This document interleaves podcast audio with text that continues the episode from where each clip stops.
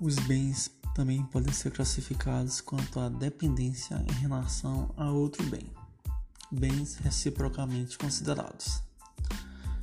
No que diz respeito à relação com outros bens, independência ou não, há a seguinte classificação tratada pelo Código Civil: bens principais ou independentes são os bens que existem de maneira autônoma ou independente, de forma concreta ou abstrata, conforme o artigo 92 do Código Civil. Exercem função ou finalidade não dependente de qualquer outro objeto Bens acessórios ou dependentes são os bens cuja existência e finalidade dependem de outro bem, denominado bem principal.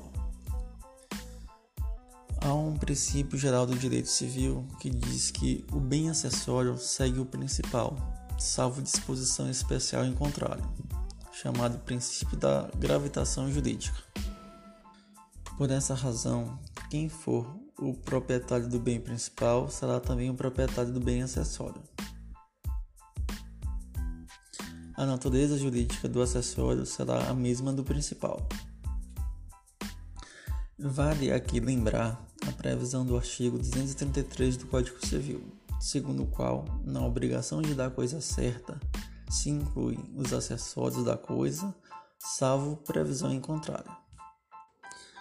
Até o próximo podcast.